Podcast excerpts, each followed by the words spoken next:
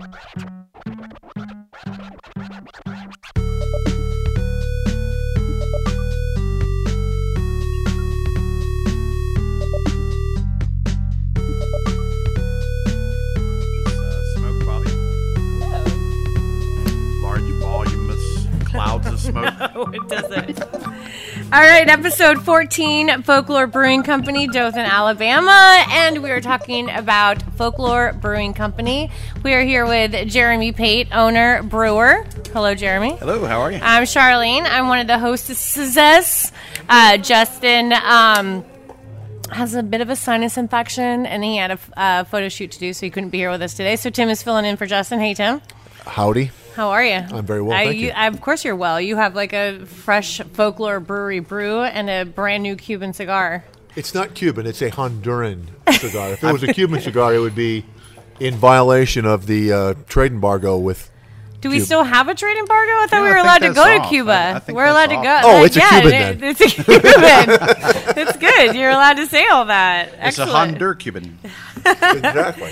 All right, so Jeremy, I am so excited about this episode because this is one of my favorite places in Dothan. If you guys have uh, just started listening to this podcast and you're like, what is this about? I've been asked a couple times about where you find podcasts. You can find this one on the local podcast.com, which you would be there by now, but Nice. that's where you can find it.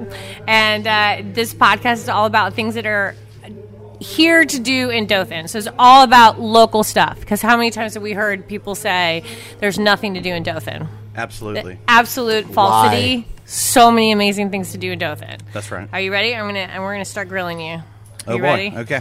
All right. I've got questions lined up. Justin would be so proud. Okay. What did you do before beer? Can you even remember? Okay, hold it. This is a two, this is a two-part question. Okay.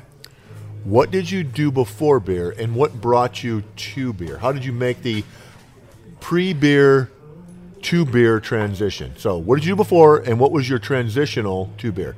Well, I will say that I was not the best uh, adolescent young man, and I probably drank all the beer I ever wanted by the time I was 17. and uh, basically, I realized When did you learn you were in love with beer? 17? Better we- question. these are decade questions. Do you want to limit it? I'm getting old, so we not we might need to limit it to 10 year and, and further. You know. Uh, but no, basically, um, I had no desire whatsoever to drink any beer. I was actually of a legal age. I was 22, maybe 23, and uh, I think I was 22 years old. I'd never bought a legal beer, and um, I, I went down the road and I picked up a your just fill in the blank average tasteless beer, super cheap. It was right, super cheap. right, right. And I, I drank two tall boys out here in the back field of my grandparents' uh, farm, which we're sitting on now. And uh, I even shared a little sip with my dog. Um, Right he, on. he seemed to like it all right, but uh, I, I choked down two tall boys, and I had a little buzz, and I said, you know, I remember now why I don't drink beer, and and I just thought, you know, this is why would you drink it unless you're just trying to absolutely get ripped? And then the, if you're just going to get ripped, why not drink something that tastes good? So I didn't know that there were beers out there that had uh, flavor and color and bitterness and all this. So the answer to your question is uh, before I was brewing beer, I did not drink beer. And uh, in '97, I popped in at a little homebrew shop in Fort Walton, Florida, and picked up a $60 homebrew kit uh, from Like a the standard little, all comes in in, in the five-gallon bucket. weird plastic bucket that you can't Yep. buy in the store. Right. A can of malt that's swollen up because it's probably ten years old, and uh, and a and a, a, a crusty packet of dry yeast that's probably Been there since prohibition. exactly. Yeah. So uh, anyway, I'm, I, I proceeded to uh, listen to him. He gave me uh, a very badly bootlegged Xerox copy of The Joy of Homebrewing. it was like eight pages, one of which was readable, and none of it made sense to me. So I started brewing this batch of beer, not knowing what I was doing, and uh, and it was just awful. It was just terrible. It was bomb, bombs exploding in the closet. uh, you would open the cap and it would gush up a column of foam about five feet, and uh, it was it was not pleasant. And I probably should have quit then. But uh, but you know, I, this was in '97, and there was like five websites You know, the internet. Yeah, right. The internet consisted of five websites Yeah. in its entirety. We're on dial-up, folks. Was there an Yeah. internet then? Really? there was internet. There was, but it was. Al Gore invented it.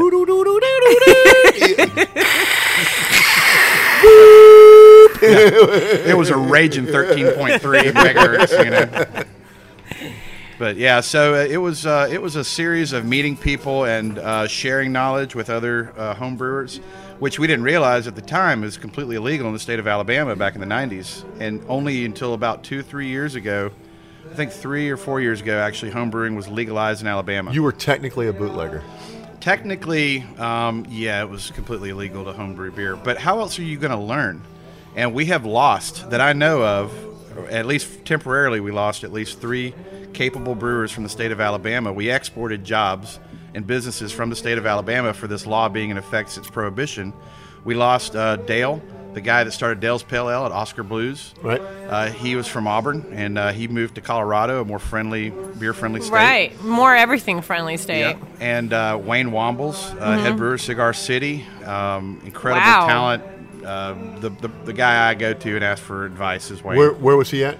In Uh, Alabama. he was actually living here in Dothan, brewing at Poplar Head, Oh. and through Get a, out of town. yeah through through a series. We grew up in the same town, Enterprise, Alabama, and uh, never knew each other there. But I met him at the at the brew pub. So this is kind of getting into We're the, moving into our transitional yeah period. yeah. This could be a four hour segment. It's all right. It's all right. But uh, so basically, uh, uh, through this series of meeting people, I ran into a couple, uh, Ron and Sharon Montefusco, who are uh, completely Italian. They love to cook. They were making wine and they knew how to make beer. And they actually lured me over to their house one night. I thought for sure they're going to harvest my kidneys. and uh, I'm, I'm driving around in the backwoods, going around Cottonwood, looking for this place, and I see some kind of a roadhouse bar with neon lights in the window, and I'm, I'm com- completely lost. So I'm going to ask this nice people over here if they can help me find this place I'm looking for. And sure enough, it's Ron and Sharon, this couple, and they've got homebrew and they got a little brew kit, and they're you know pioneers of homebrewing in Alabama. So uh, that, they started around '96. Sorry, what was the question again? Yeah. No, so- you're fine. Keep you're going. fine. We're You're- transitioning. no, we're, We're trying to get to how we got here, but the history of the whole so thing. homebrewing to me was just a fascinating mystery. Why does beer? Why is beer what beer is? How do you get alcohol in it? What's happening? And all I knew at the time was that um, You it- didn't really like it. I didn't like it, but uh, I was curious about the process. I was Right. I was fascinated with what goes into how do you do it, and I wanted to kind of actually kind of liked the uh, folklore, if you will, of uh, what used to be magic. They would have a special stick Oh, yeah. that they would stir cooled wort with back in you know say the 1500s or 1300s, and they would stir this special sacred staff or paddle down Right. into this uh, cooled wort, and they didn't know at the time, but the was, thing was full of holes, and it was all you know porous, and it had it had clinged uh, yeast in the pores of it, and they're using that paddle, uh, saying you know sacred hymns and things over it, you know, and and they're inoculating the wort, putting Right. the yeast that needs to be in place for the wort to turn To sugar into alcohol. Yeah. And they didn't they didn't know. No, they didn't know how it worked. Had no idea. So I, I, I was, I guess, romanticized that aspect of the magic element of it. Right. And uh, so, out of curiosity, I started to play with it, and uh, then finally figured out, well, okay, this is how we make beer. And we started making beer. I started making beer that didn't blow up in the closet. and uh, then we really began to help each other and hone our talents. You know, and that's why you know Ron, Sharon, Wayne were such good friends. A good friend of mine, Harry, uh, we still work together today on the financial side of the, of the brewery. But uh, you know, we're out learning and in our wa- in our own way, pioneering it for us. Just sort of trial and error, figuring it out. Absolutely. And so uh, this kind of led up to a summit where we would begin to compete with uh, you know homebrew competitions outside of Alabama, which we now have Alabama homebrew competitions. Yay! Yeah. absolutely. So uh, this development, though, but but I want to say though, the one thing, the the integral change that took place beyond the curiosity for me of just figuring out how to make beer, it was there's got to be a beer out there that tastes good.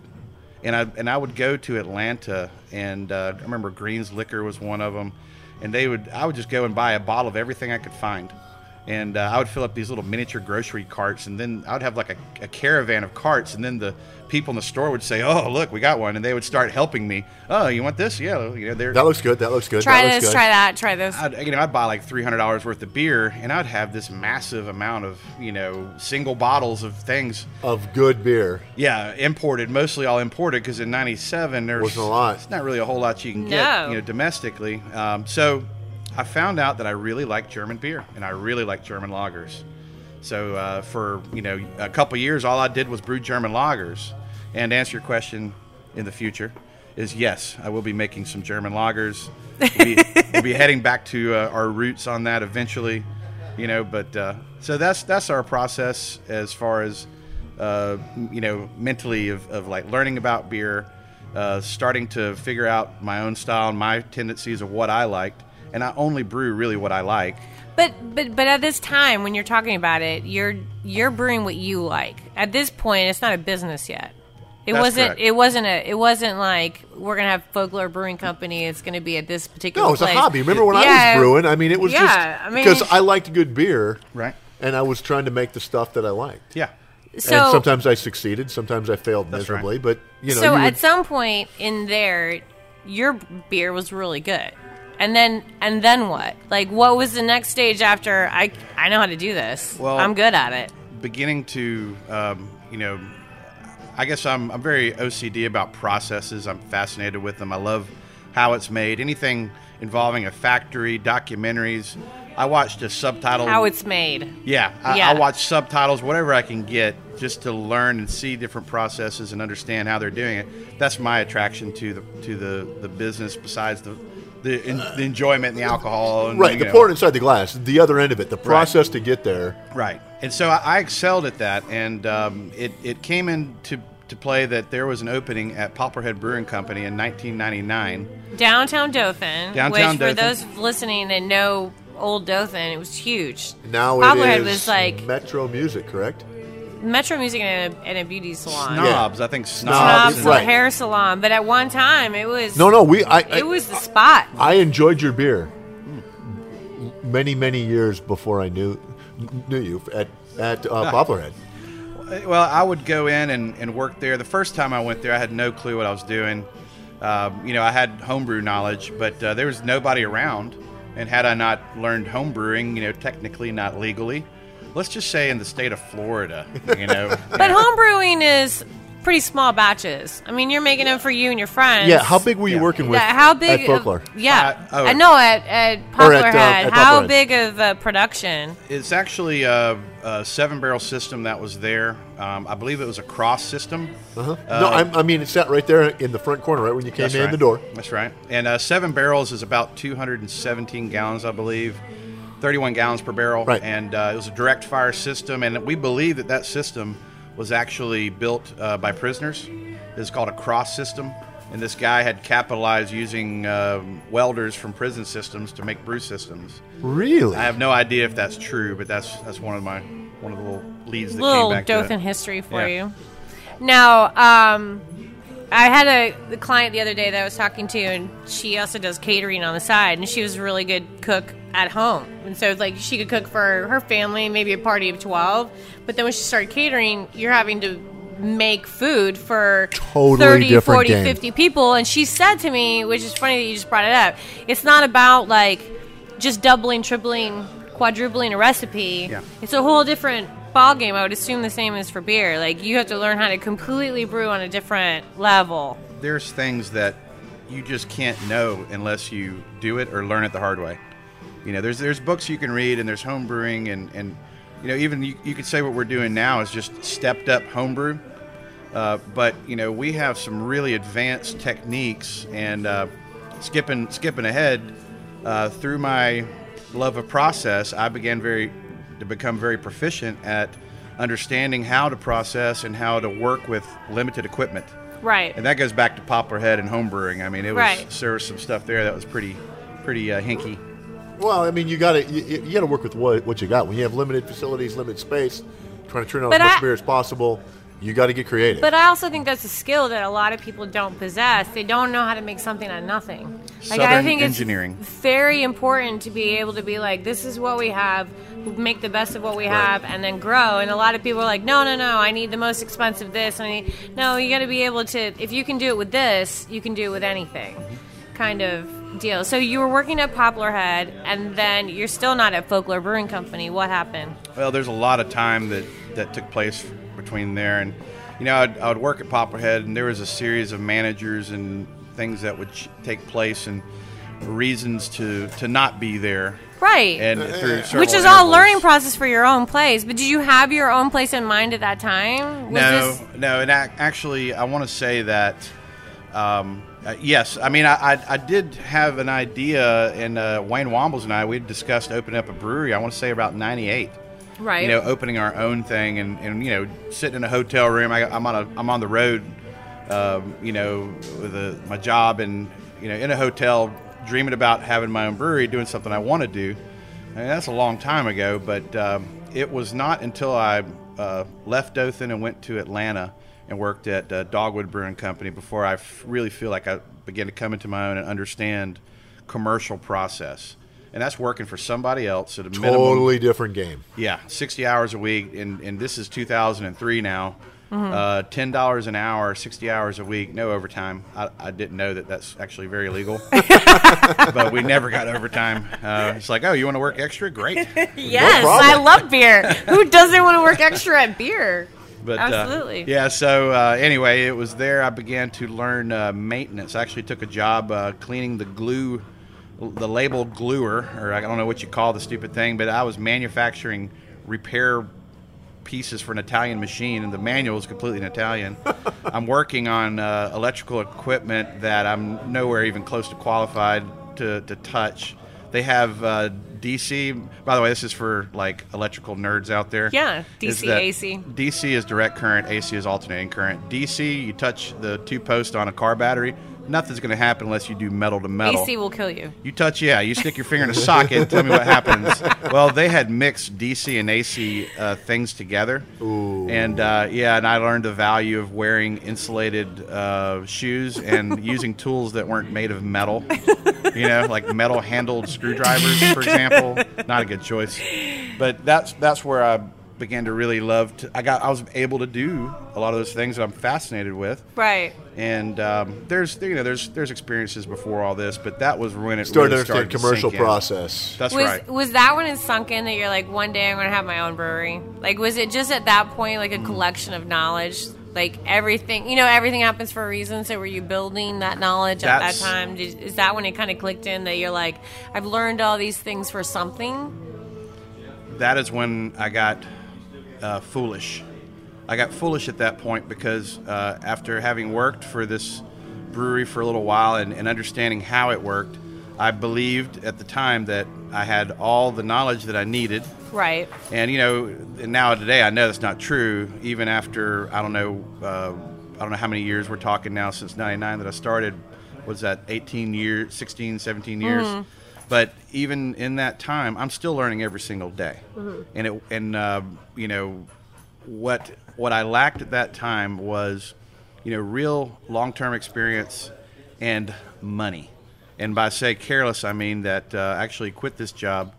Uh, went to work with a friend down in uh, Jacksonville, Florida. Uh, didn't work out. Hope was that I'm going to make fifty thousand dollars cash, and we're going to start up our brewery. You Right. know, we're going to do this. Right. And uh, my brewery that I had in mind was a little different from Wayne and mine. I, idea was uh, we we were going to do nocturnal brewing together. You know, creatures of the night. It's all going to feature creatures of the night.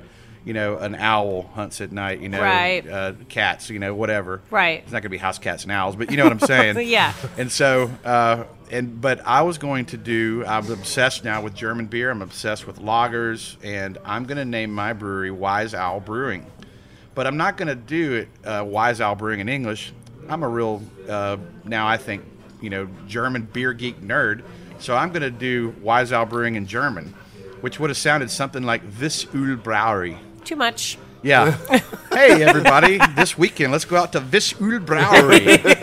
We're gonna have uh, What? We're gonna have fresh What German lager. Visc- Viscaroo Yeah, yeah, Brewing? Yeah, What? yeah, it's gebrouted right here in Dothan. Didn't you know that? so yeah, that was a bad idea. But uh, so ultimately, it was a flop. I left the brewery job, which was really going nowhere, and, and for me, This and, was in Jacksonville. uh, that was actually in Atlanta at Dogwood okay. Brewing. The Jacksonville thing was was a flop. But what I mean a flop wasn't that it was Jacksonville. Is that the idea was a failure. Right. You know, is what it was. I was sick of what the I was gaining the fifty thousand dollars and the, right, right, Yeah. right, right. That wasn't happening, and what it is, it's easy to become uh, lured by what you really when you're not un- or you're not happy with the situation that you're in. It's very easy to deceive yourself and to tell yourself that the right thing to do is really the wrong thing to do. Right. Which was to leave the job that I had that actually was stable, to get rid of the vehicle that actually ran and did what it was supposed to do. And I bought a lemon and I lost my job, and you know, I ended up running back to Alabama defeated and uh, and had to start all over again. So that was 2004. Now, you and I have hung out because uh, obviously I, we drink here a lot. Yeah. But um, 2004, like, we, you and I did it. At, you, I, I got the opportunity to help you do a, a booth one time. That was awesome. A it was super fun. It was super fun. Oh, it Yeah. was super fun. Uh, but you and I had a long car ride. It was just you and me. Yeah. And the I think just as friends, one of the most interesting things about you, which I think kicks off the whole folklore brewing thing, that people may not know because they didn't dig far enough, is that you were a picker at one time. So where in the Ah. Atlanta, Jacksonville, on the road, were you also like picking antiques and reselling antiques, which led to the double decker bus? Which that IE started Folklore Brew Company. I want to get into that because that's an amazing story. I- you know, I know that we we don't have unlimited time, but we you do know, actually. It's a podcast, and you have unlimited beers, so we could be here for this hours. could go on for hours. All right, but we want to be concise because uh, you know I don't want people to suffer through details. but um, okay, well, all right. So in uh, 2003, actually, I'm sorry, late 2003, I returned back to Alabama. It didn't work out for me. I was getting burned out, working too hard, not making any money, barely barely surviving. Looking back on it, um, Atlanta was a good experience for me. It's you know hard to see it when you're in it, but you know you look back on it, you think, man, those were actually some pretty awesome times. Oh, yeah.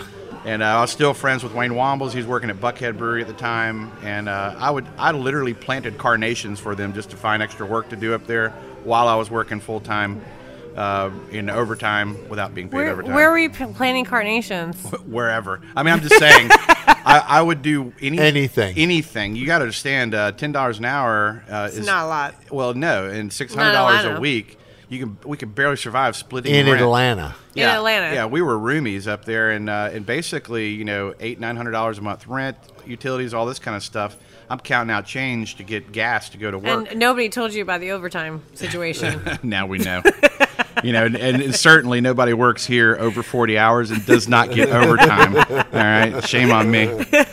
But uh, but yeah, so the the picking part. This is something for, I guess, people out there that um, are you know, like I say, unhappy with what you're doing and. You know, you're not making enough. You're, you're either you're spending too much, or you're not earning enough. You Right. know, or maybe a combination of those things.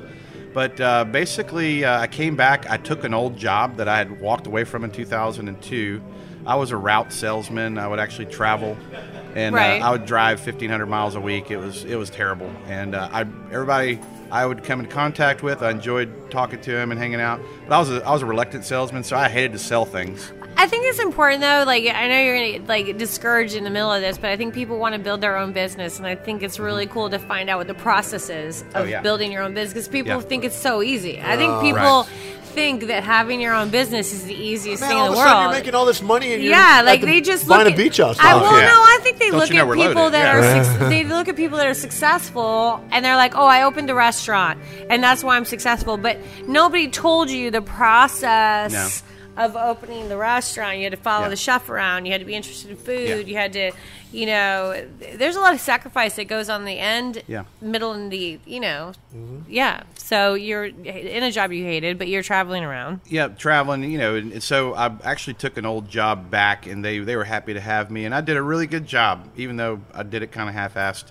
but I, I still did a really good job, and I would excel at it. But uh, so I'm doing that. I'm biding my time, and uh, I'm looking for an out. I need an out because I'm I'm still unhappy. I left. Right, the you're job not doing what you begin like with. to do. Yeah. It's not your thing. And I would al- what it, what it is I would work full time at this other job, and I would work part time at, at breweries. I would you know do whatever I needed to do on my regular job because you it was really difficult to make any money. I mean, three hundred dollars a week brewing beer that didn't happen. Hmm. You know what I mean? I mean, you're talking minimum wage is what four thirty five, Probably, five fifty, something like that. So it's not At that time. yeah at that time, So. Uh, wait! Don't tell the staff here that. Yeah, no. Okay, yeah. I know. Still Thanks, Obama. three fifty an Or hour. 365 if you're really good. but uh, yeah, so uh, basically, I'm looking for an out, and I'm, you know, I'm walking downtown one day, and there's this place called the Grand Mayan. A Poplarhead had closed uh, about 2003. I was not a part of that. Long gone. Yeah, but um, so I've come back, and this place is basically just sat there collecting dust. The Just- Grand Mayan. It was in Dothan. yeah, what is now called the Grand. Let me tell you, the Grand now is awesome. The place is Oh, it's beautiful. oh, I know. Yes, it's like a wedding destination. It's beautiful. I was actually commissioned to bring a crew in there and uh, clean the place out, get it prepped, you know. And, uh, and but one of the and that was a, as a result of basically uh, walking down the street and looking and seeing the old Poplarhead brew system over there. Oh, they'd moved it. They had taken it out. Some uh, things had changed hands. Uh, Terry Bollard, uh, he was actually the guy that headed up the Mm-hmm. Poplarhead Brewing Company in the '90s, but he had sold, and uh, uh, so this Dr. Hillman comes in and he's buying up properties downtown, and he's got it in his mind he's going to open up this Mexican restaurant brew pub, Okay. which I don't know of one that's being done right now, which is not a bad idea. I mean, I'd go for some Tex-Mex it's not right now. horrible. Yeah, it just never got any traction. So uh, yeah, they opened up for two weeks, never brewed beer, and then shut it down, never opened again. So I'm, I'm looking at dust building on this thing, and, and so I, I look up the the property manager's number, and long story short, I ask if it's for sale, and they say, well, maybe. You know, what, what do you got? It's like, well, I don't really have anything, but if you let me sell it, you know, and uh, get a commission on it, then you know we'll see what we can do. And yes, I am responsible for the sale, loading, transfer, and complete transaction for this doctor liaison, this deal, and sold a uh, seven-barrel brew system on eBay. Okay, and this is eBay in like the The day. eBay 1.0. this is like Wall Street stock market, you know, 80s kind of like debauchery on eBay. Right. You know, you could get beanie babies and everything else you wanted, you know. Right. But uh yeah. So uh basically Jeff's, Jeff's here. He's saying goodbye. yeah. Bye, Jeff is one of the brewers. Bye, Jeff. Uh, so uh, basically I sell this thing, I make a little bit of money and, and I've got a few thousand dollars now. right. And it's like, wow, it's interesting. I have a couple grand that I don't really need. You know? And I didn't have to work. Uh, yeah, just Yeah, I mean, and I could quit my job, but I thought to myself, hmm, what can I do with this? right. So I would then. What else can I sell? Yeah, what else am I going to sell on e- eBay? And what's the world outside of Beanie Babies? Yeah.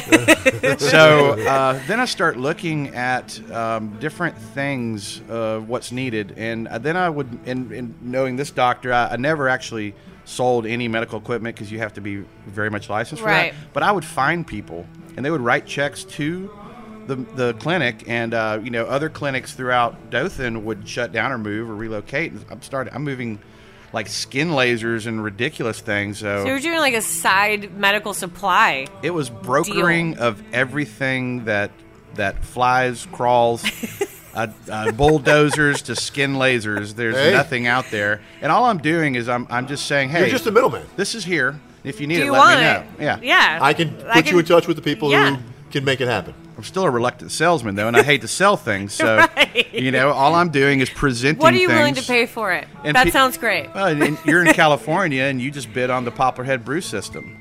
You know, so this is going to be your brew system because you're buying it in California. I- Is that where it went? Was That's, California? it is actually where it went. It came, became, uh, I think it was the Nat Tabby or something like that. Uh, I think they make kombucha now. Yeah. I don't know whatever happened to it. but, uh, you know, and, and in hindsight, if I had been really smart, I would have bought that system myself, went out and took out a loan, and then just sat on it.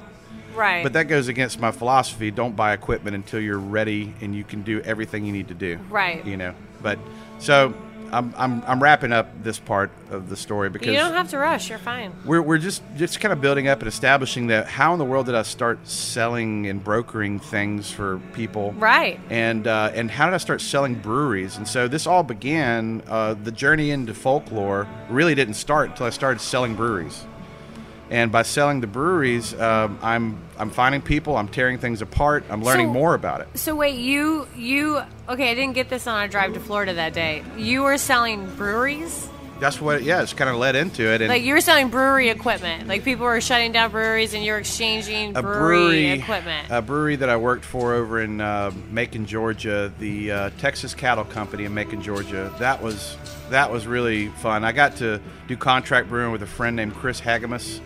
Uh, his dad was a, a consultant for breweries throughout the southeast in the '90s. Mm-hmm. And if you don't, I don't know if you remember the Atlanta Beer Gardens. They used to be really a hit. Uh, You know, there was John Harvard's back then, uh, Rock Bottom Brewery. There's a lot of like little brew pubs in the early 2000s, late 90s. But he set those up, and uh, he sold equipment for this company.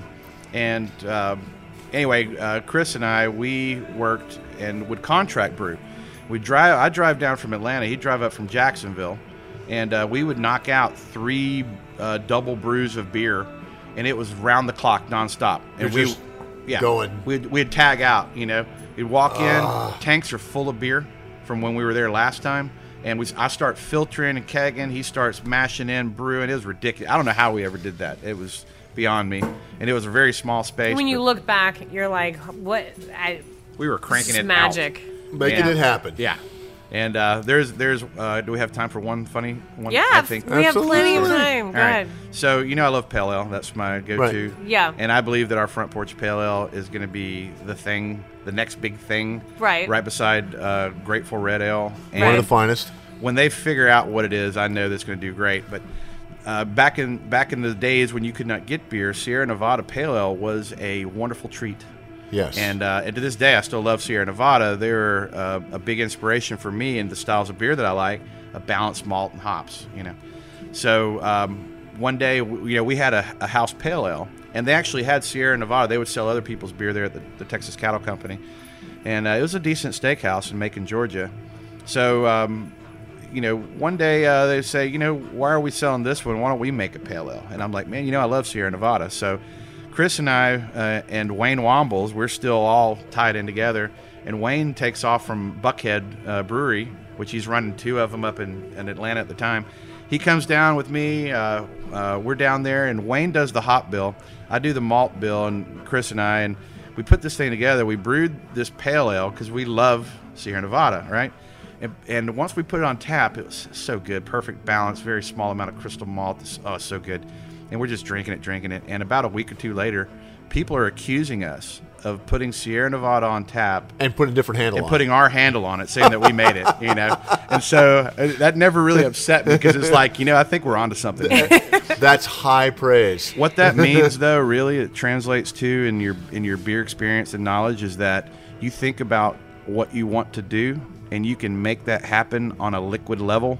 I mean, you think about what all goes into cooking your most. You, your potato salad is out of this world. I, I still can't do it. I tried to do it. It was okay. But it's it the wasn't sauce. As good. It's like being a saucier. The sauce. exactly. It's the sauce. Like you have to cook it for so many there's a- hours. It's you- got to be this right, ingredient. it's- you, can't, it's- you can't just throw a bunch of you- stuff together and gotta have rush the magic. it. It's like Right. it's, it's a magic. It's it is an art. but it's definitely not an overnight thing. And No. And so, uh, and to this day, by the way, in case anybody's wondering, is that the Front Porch Pale Ale? We did a. It is a. It is not a Sierra Nevada clone beer.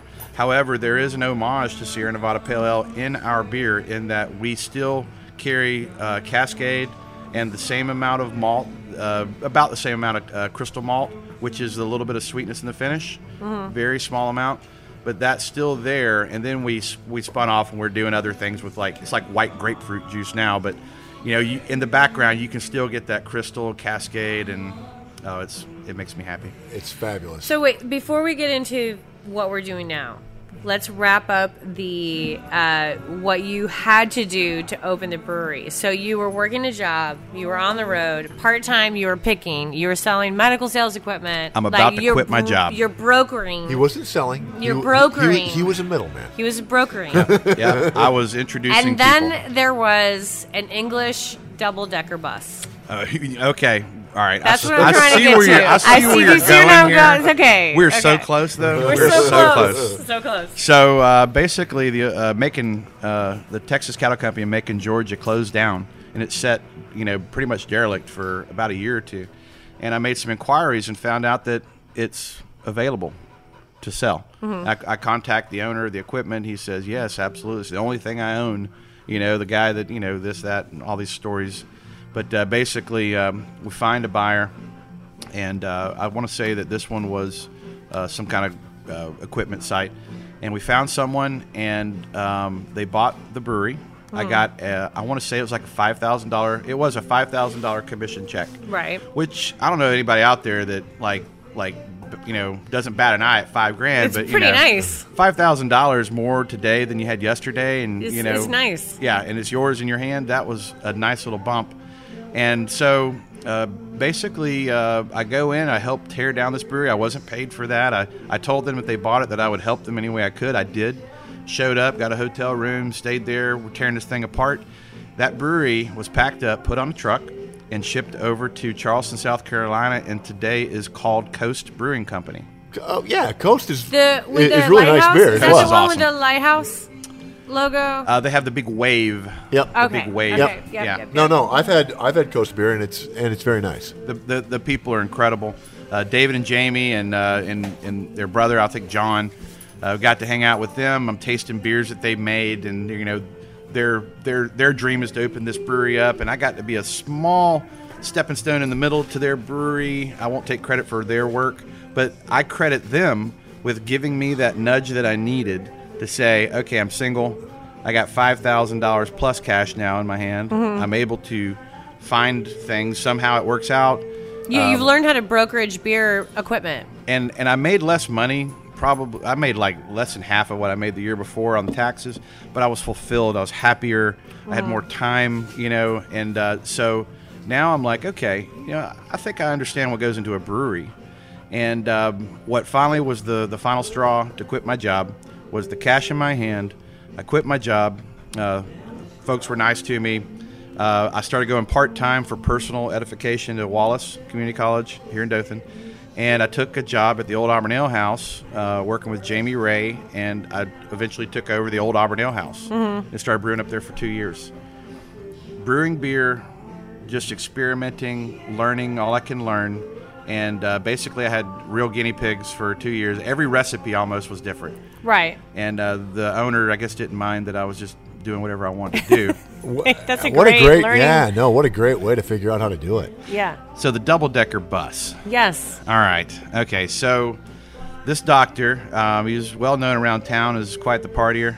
Um, he had uh, lots of uh, girlfriends, lots of friends, and uh, you know he's. I actually never knew this guy when he was living. I met him when he was dying. Right. So I never knew this version of Doc that other people knew, and I worked actually for his manager and uh, and for him without ever meeting him for like two years. So they're like, "Wow, we're really impressed with what you did with getting rid of the brew system. We have a moose head. What else can you move?" You know. So I mean, I'm telling you, like, it's really. Like, whatever stuff he is- had collected through his life. it is a comical collection of things that to this day I just kind of chuckle about. But so um, uh, the old SEACT building, we have pieces of that still here today. You know, the one that got torn down. Yes. You know, uh, like there's little pieces of our history that's all tattered and quilted into this business to this day. That uh, doesn't make sense. But the the double decker bus was the last thing in the doctor's estate after he passed away that no one would touch. This is a double decker English bus, not one part made in America, not one thing. The battery was not even American as far as I could tell.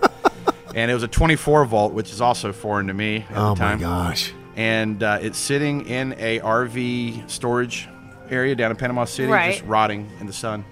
And um, so I won't say how much we bought it for, but we bought uh, my father actually.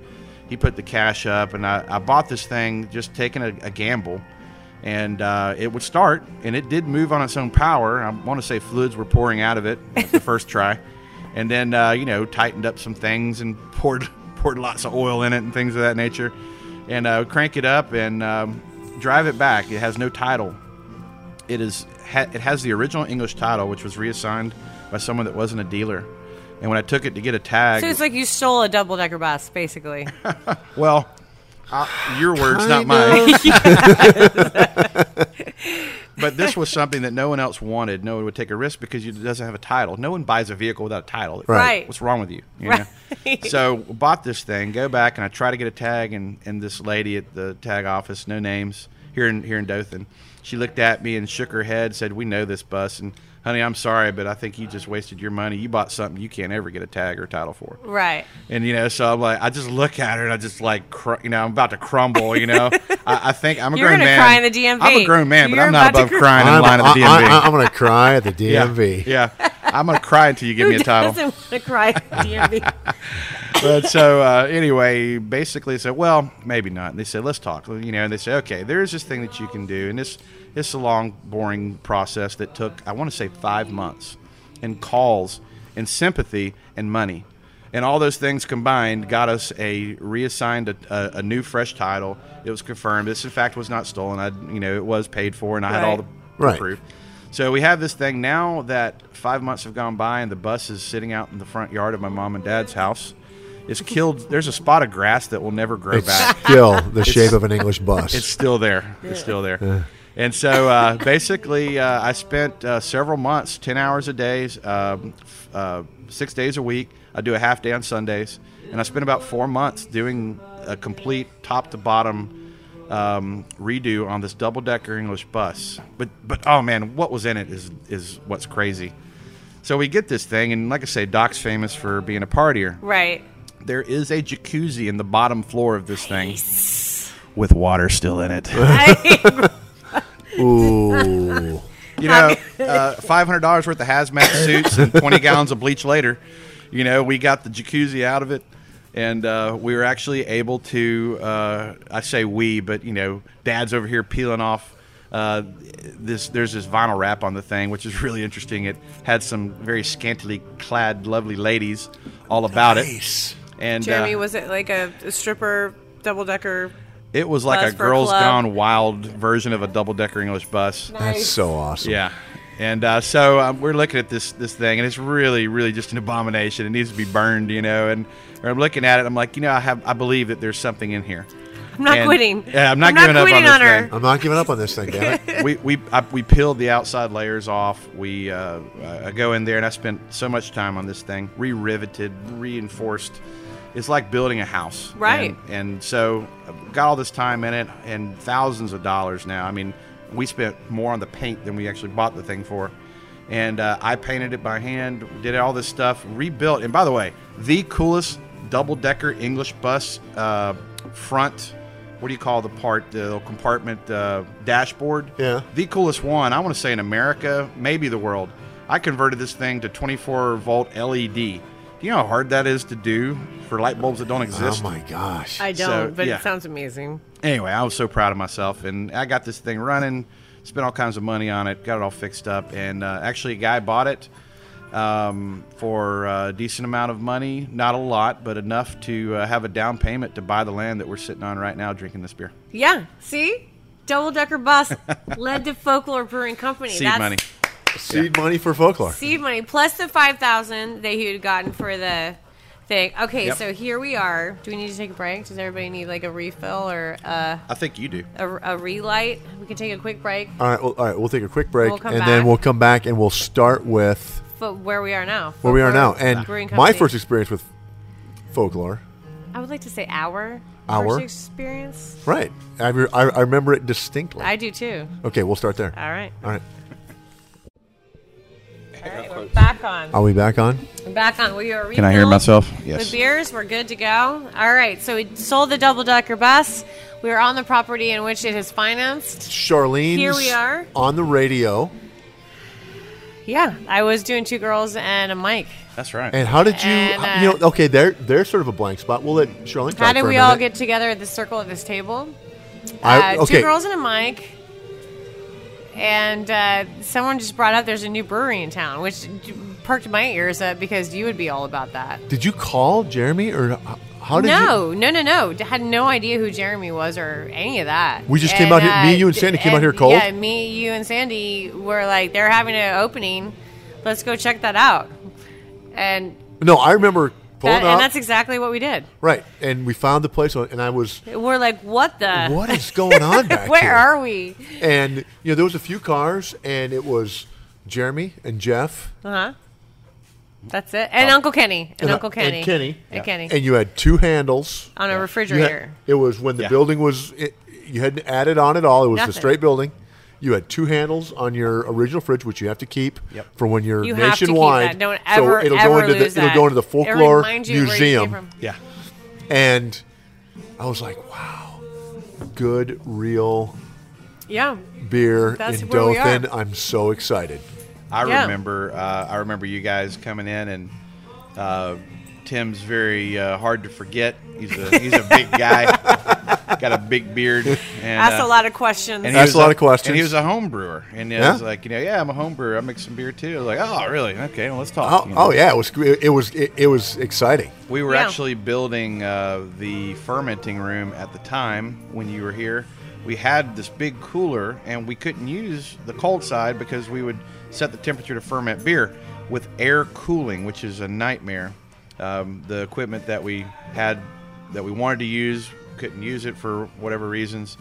And so we had like uh, basically limited equipment and 100 gallon tanks that are like giant kegs, basically. Uh huh. And so we were building this little frame, and you were standing there in the frame. We were talking inside the cold room, Right. and uh, I remember that was your first visit. Oh yeah, it, Yeah. And, and it was fabulous. The beer was great. I don't. I think. I, I think it was red.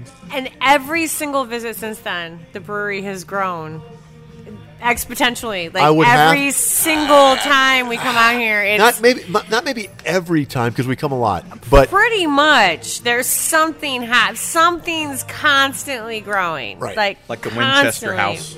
Yes. exactly. The Win- Yeah. God sometimes you- forbid that something should happen to you. The sometimes brewery's you just go gonna up. keep yes. growing. Sometimes Yes. you go upstairs here at the brewery and you just come to a door that There's just, a staircase There's that goes nothing to behind nowhere. it. yes. All right. So you started with how many beers, and now we're where? Well, uh, we Yeah. What was the first run? What was? I mean, what was? What was the first real Grateful go? Red was one of them. the first beer that we brewed on a commercial scale here was uh, Wiregrass Wheat. And this was a beer that I thought about how I wanted it to taste. I knew that people in Dothan were afraid to. A lot of people were very, very timid about trying uh, anything with color, or bitterness, or you know. Right. So I wanted to look like it was friendly enough, and uh, and so that people be willing to at least try it. So it's a light golden color, a little haze from the wheat proteins, and Super delicious. uh, German uh, caramel and toasted malt, you know, so uh, it's real easy to drink. And so most people that like a lighter beer would drink the Wiregrass Wheat and try it. And I don't like to use the word gateway beer because it in, it insinuates that I wouldn't drink it. Oh And no, Wiregrass Reeds. no, no, no, no. Magically Gateway delicious. insinuates that you're going to delect them with this enticing little beer, and then they're just going to go for more. Okay, hold on. I have to It's like interrupt for just a second. beer. That panting noise that you may hear into the background is not Charlene, Jeremy, or I. That would be Buddy, Buddy, who was The- here from the first day we the were here, brew house dog. which So, will also be on the picture you- when we yes, when you hear the- broadcast this podcast. He's sort of It's ball obsessed, and we're s- yeah, Yeah, he keeps dropping the ball in our laps the entire time. And let's so not Buddy is also in on this interview. let's not rule anything out. That might be me panting as well. Okay, so you started with Wiregrass Wheat. So okay, we put this beer out. I think we sent out like uh, I don't know, sixteen or eighteen kegs to Adams Beverages. It's the local Budweiser distributor. And I would love to say that, um, you know, when we were looking for a distributor, we only had uh, two local options in my mind because they had to be local, and it was uh, either Miller Coors or Budweiser. And uh, so I talked with both of them and reached out to others. You know, but Right. these are the only ones here.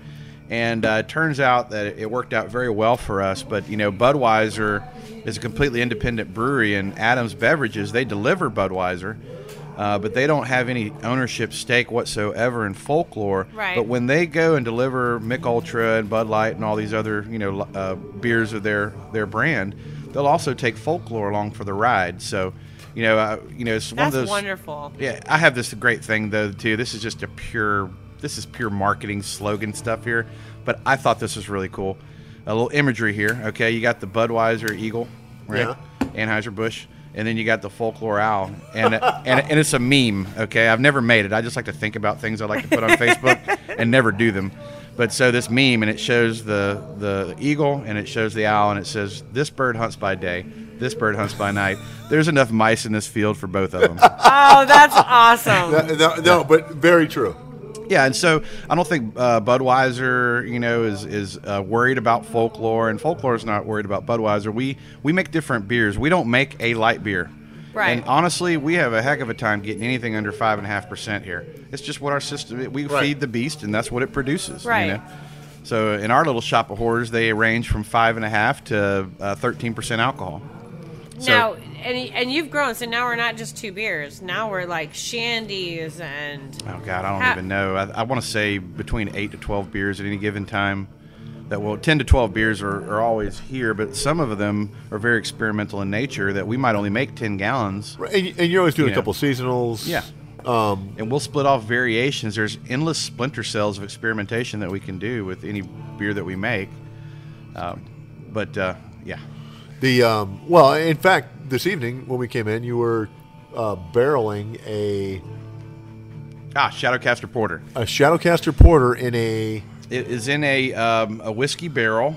It's a whiskey barrel. I can't name the brand. Let's just say bourbon whiskey and an um, American bourbon whiskey from the southeast. and a little bit of Ecuadorian cocoa nibs may have fallen into it with the Shadowcaster Porter. Oh, Yeah, it's going to be. So we've we have gone from a little refrigerator with two taps on it now to how many taps do you have in there? I took a picture. I don't know, uh, maybe a 12, lot, 12, a lot. 13.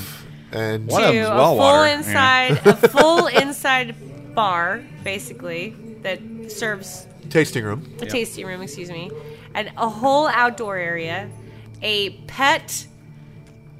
You know, if your pets love beer, there's also an area for them. No one under 21 Right. can No, drink beer. no But pets if you're under a dog 21. and you're Yeah. 21, you're only three years old. that you have isn't to dog be here. years. If your dog In is dog- 21 years old, you give them beer, you should go to prison. Right. Okay? We have the That's fly by night grill where you can always get Fly some good to- chow Right. It's fantastic. And music. and great music. Great music. Great music out here. And you're located in Dothan. How do you get here? Well, um, there's a, a couple of ways to get here, but basically, um, you head south on Hodgesville Road from uh, the Circle, and it's about three miles straight from the Circle, or about a little over a mile from uh, Cowboys.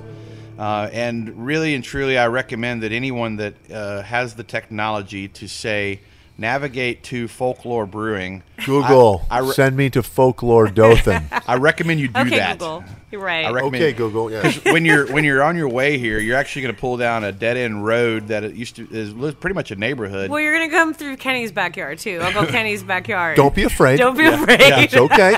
Those It's okay. banjos are supposed to be here. okay?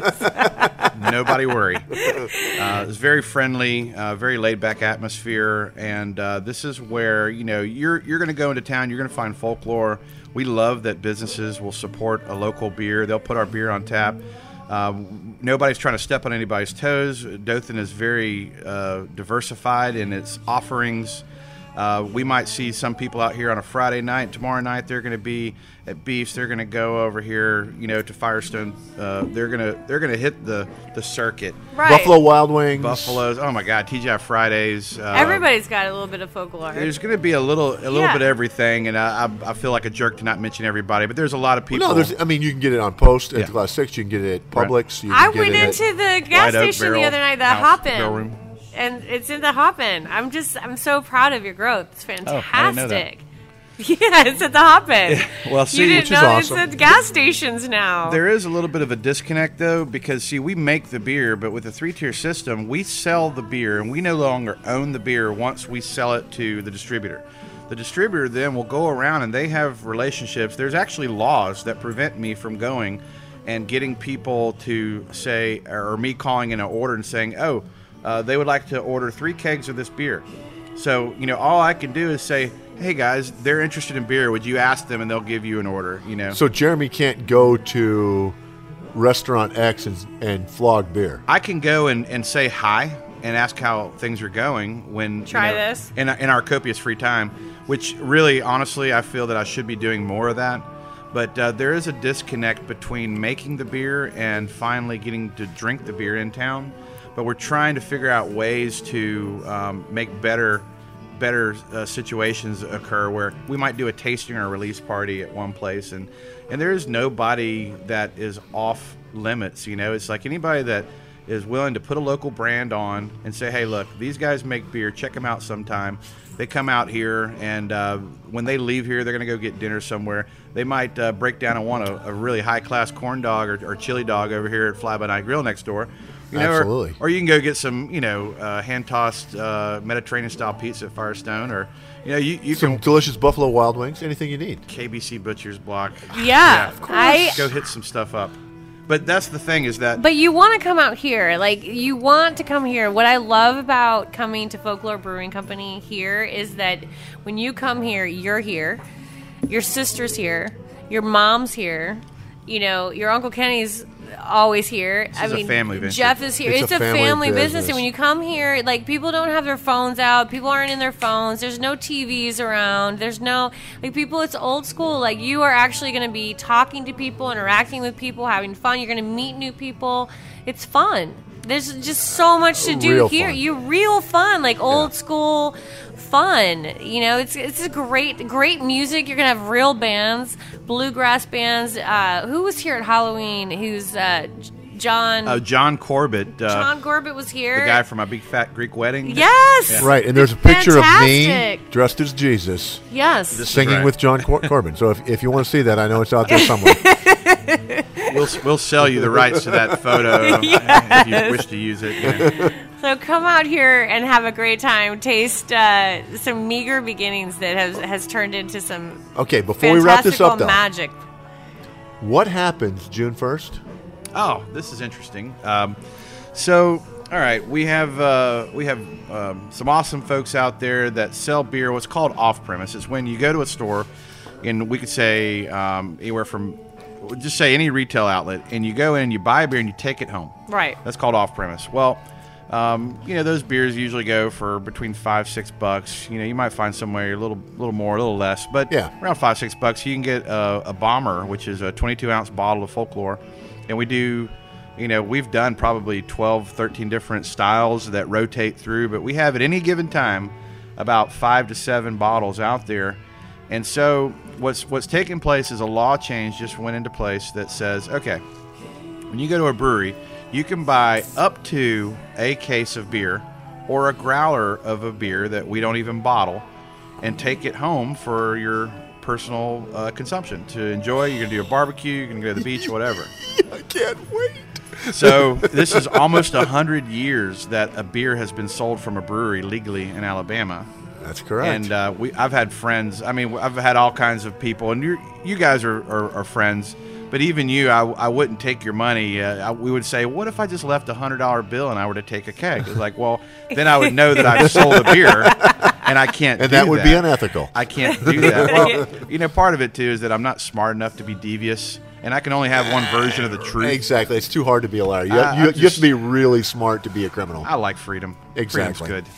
So anyway, uh, June first, this law goes into place. So on May thirty first, we're actually going to have a midnight party. We're, we'll open about eight o'clock, maybe, and uh, so at twelve o'clock exactly, the the changing the registers occurs. The new day, sales day starts, and we will have growlers and bottles offered here at the brewery for the first time in almost hundred years in in Dothan, Alabama, Ah, at least. Yes, and I'll be at the front of the line, people. You will. you will. Good luck getting around the six foot two big bearded, guy, guy. yeah, the, the big with, bearded, with big sharp elbows. yeah, the Good big luck. bearded bald guy at the front of the line. That's me. He's gonna be palming two growlers, one in each hand, you know, doing a victory dance. Now you guys have a Cinco de Mayo event coming up. You guys have all kinds of stuff going on. Yeah, You're going to be at the Southern Brewery Brewers thing. Southern Makers, uh, that's up That's in this Montgomery. weekend. Yeah, they're, celebrating people that make things, and this is something that I would give as a, a thing. Yeah, we kind of skip over some things. There's a lot of things, a lot of money and time and effort and desperation goes into this business right. to get us started. We never had any money. We never had any backers, and we never had anybody want to give us money or loan us money. There's no such thing as an angel investor. And uh, throughout the process where where we were is to release that first beer, and somehow it, it happened. We had a lot of support, actually local government. uh, did a great job. Um, we had uh, folks. We're not technically in the city of Dothan, but Houston County, ABC board. Everybody was. As long as you play by the rules and you do what you're Right. supposed to do, You're you gonna get a lot of support You there. can get it going. But Right. so where where we were uh, having you know real struggles um, to to where we are today is that it ultimately comes down to um, people out there that recognize and appreciate people that are trying, people that um, have good intentions, people that will give back to their community. Um, Man, and- which is so important. yeah, and and there's something somebody asked me. Actually, I had this conversation about uh, two hours before you guys got here. Uh, is that you know competition is where you know you have two businesses that uh, create products, and then for us it would be beer.